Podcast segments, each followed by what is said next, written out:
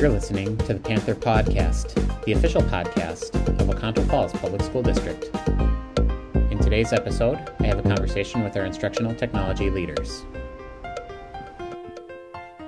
Everybody, welcome once again to the Panther Podcast. I'm your host, Jason Schmidt, and I have a plethora of special guests along with me today. I'm going to let them introducing uh, let them introduce themselves, starting with the illustrious companion that I have here in the building with me. Illustrious. Illustrious, yes, that's what I said. I didn't know that was coming, so And it's at the end of the day, so I'm a little slap happy. yeah, that's right. My name is Jesse Baumgart. I'm the Abrams Elementary Music Specialist and a new addition to the ITL leader position here. Thanks for joining us, Jesse. Thanks next for on having. next on the list, we have Christian. Hey guys, I'm Christian Hellerman. I'm joining brand new this year as an information technology literacy teacher, and I'm also joining the ITL team as well. So you're like ITL squared, really. Yeah, times I mean, two. if you if you think about that, like, I don't know if that's well, we don't have any math teachers in our in our midst today, so that's you know we'll we'll either say two ITL or ITL squared. We'll figure it out. I don't know. Zach, how about you? Hey everybody, I am Zach Klaus. I'm the sixth grade social studies teacher at Washington Middle School. This is my second year and my first year as an ITL. Welcome to the podcast. It's good to have you on, Zach. I know you're a little reluctant, but that's okay. I think we're I think you know you've got a lot We're of really getting good things- comfortable. We're getting comfortable. Yeah, that's good. That's good. and last but most certainly most certainly not least, Hannah. Hey, um, I'm Hannah Zeiden. I teach Spanish at the high school here, and this is my sixth year with the district and first year as an ITL.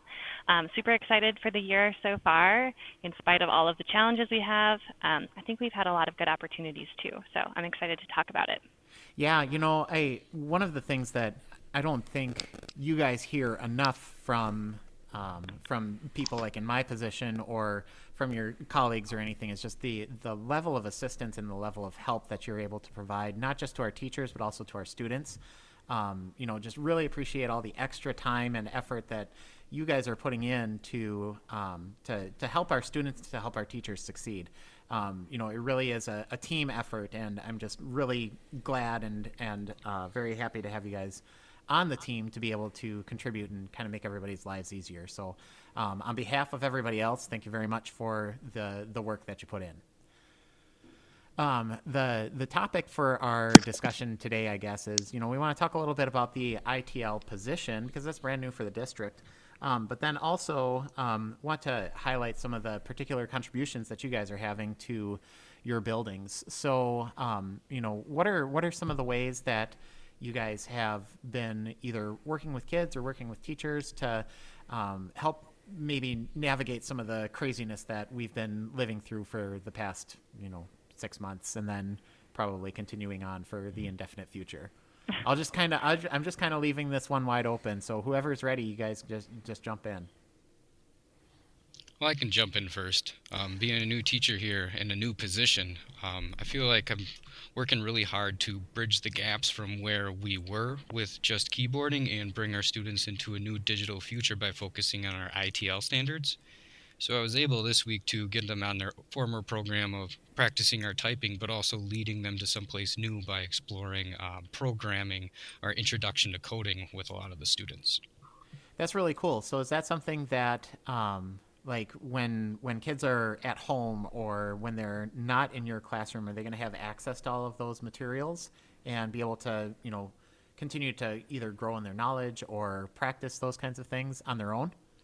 Absolutely, that's something I'm looking into so that we can really explore and expand. Right now, I've only taught them how to use one tool in order to do this, but in the future, I want to introduce them to more tools so that they have more avenues of attack. Very cool. Very cool. So, um, what are some of those new tools, Christian, that you're looking for that might be, um, you know, a, a, something that we want to introduce to kids and uh, see how see what other stuff we can do with them? Well, I started off with a program called Scratch that helps out with blockchain coding. There are some other ones for younger students um, called BotLogic, and I know that there's some ones for even younger students called Bee-Bots. But I really want to make sure that we can check out some other really cool tools like um, Lego has some really awesome coding activities. Uh, Minecraft has some phenomenal ones as well, and really just get into some of the other ones rather than focusing solely on one tool itself.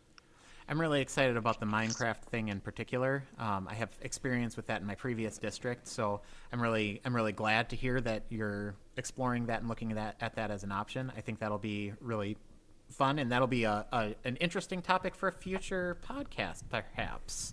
So hopefully we can get that one going and have a have a little bit further discussion on that. So awesome! Thanks a lot, Christian. Um, you know, appreciate your contributions to the district and to helping our kids out. Who's next in the hot seat? Well, I'll go. This is Jesse over at Abrams. So um, I got to say, working with my second graders this week, Mrs. DeBaker's class, they are experiencing their first few times with me on Seesaw because I want to make sure every class is literate with, um, or they have good literacy skills in, in how to work the platform. and the kids got to work on changing the background to uh, activities that we're submitting we I just said, you know what, we're gonna do um, an activity right now where you're gonna we're gonna play around. So let's go play around with the microphone, and we talked through some rhythms as a whole group. Uh, we played we we um, played around with shapes, reshading them different colors, adding them on. The kids just lit up like little light bulbs. It was it was a really awesome That's moment. fun. Yeah, wish I would have done it with my other two second grade classes that I had previously. Yeah, you know, sometimes I think um, teachers kind of take for granted the fact that um, they they kind of assume that kids know how to do stuff. And you know, even with a platform like Seesaw, which is our standard platform for communication and activities and digital work that kids are going to be doing um, at the elementary level, uh, they they don't they haven't necessarily been exposed to all of those different things. So giving them the opportunity to work with that, I think, is a, a huge help to the teachers.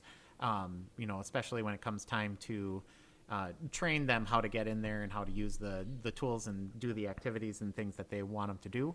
Um, you know that that's a that's a huge help. I know for um, for our, for our instructional staff just when they when they get to those activities. So that's really fun. Cool.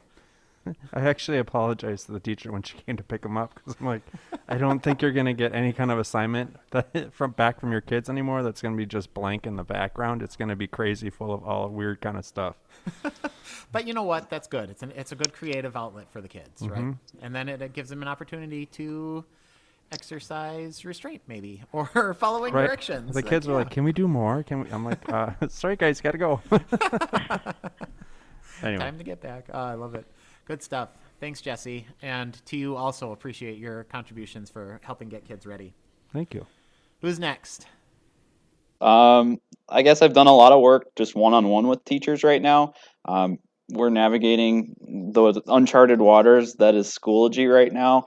Um, something we haven't had much experience in the district with to this point. A couple people in the building trialed it last year, um, but aside from that, nobody here's done it. I've had the opportunity to play around with it when I was in Howard Suamico for a while, so I'm more familiar than most.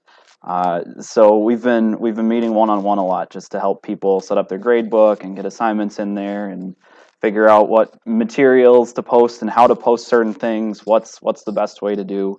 Um, well, Schoology. I've also done a lot of work with students on Zoom because we're having to use that so much and ClassLink. Every everything is new, especially to my sixth graders. So I've done a lot of work with them and the sixth grade team and the teachers here um, to help prepare them to be well ready for all the change. Yeah, That's you know, I, happened. the, and that's and that's been one thing. You know, we talked about that in the podcast last week with Corey.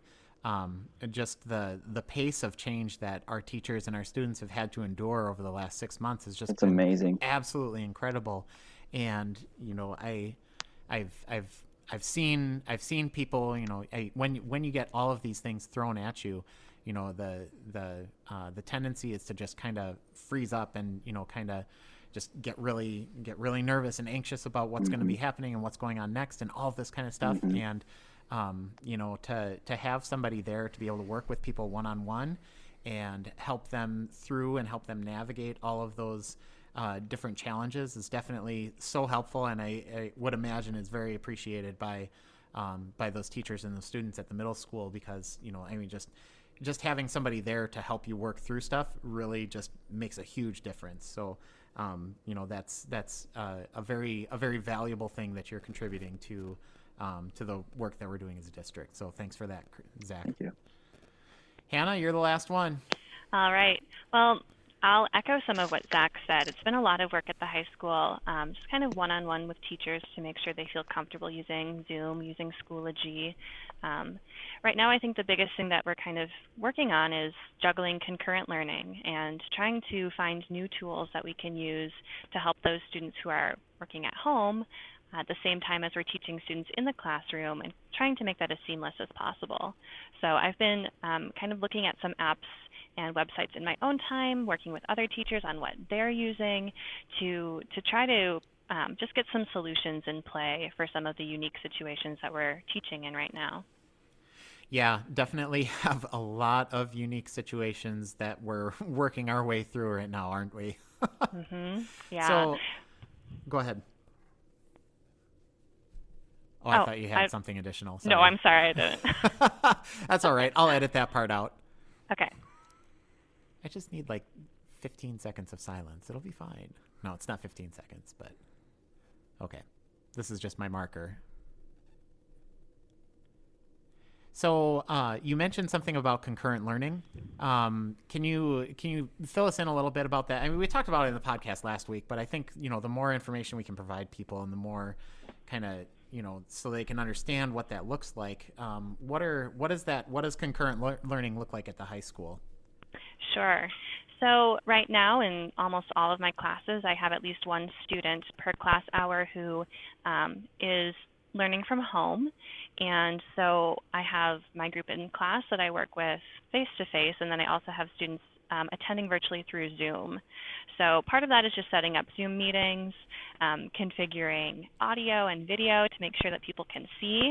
And then um, I've also kind of done some troubleshooting to make sure that um, like the paper resources I have for students in the classroom can also be done by those students at home. So I've been using mostly the Kami extension um, to push out those paper resources to kids Mhm. uh, at home. Um, and then the other factor is just keeping things organized and communicating really two sets of instructions one for the kids who are at school, okay, here's what you're doing next. And then for the kids who are listening from home, all right, here's what you're doing. So having a really tight organization system in Schoology has been super helpful for that. Um, I've been trying to do some individual assignments to keep things clear as to who is doing what. Um, but but the, yeah, that's been the biggest thing is just kind of juggling the two learning platforms at the same time.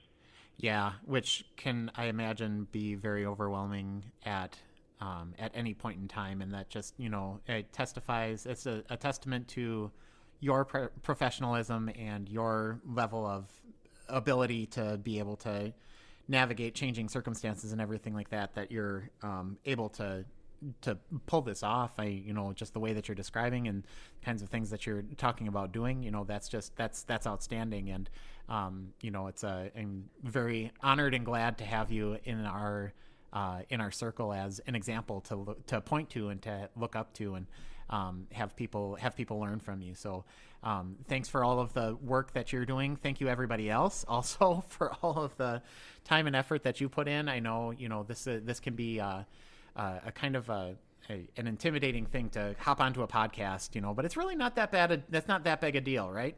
Hey, Jesse's eyes are like bugging out of his head over here. So You should see mine, Jason.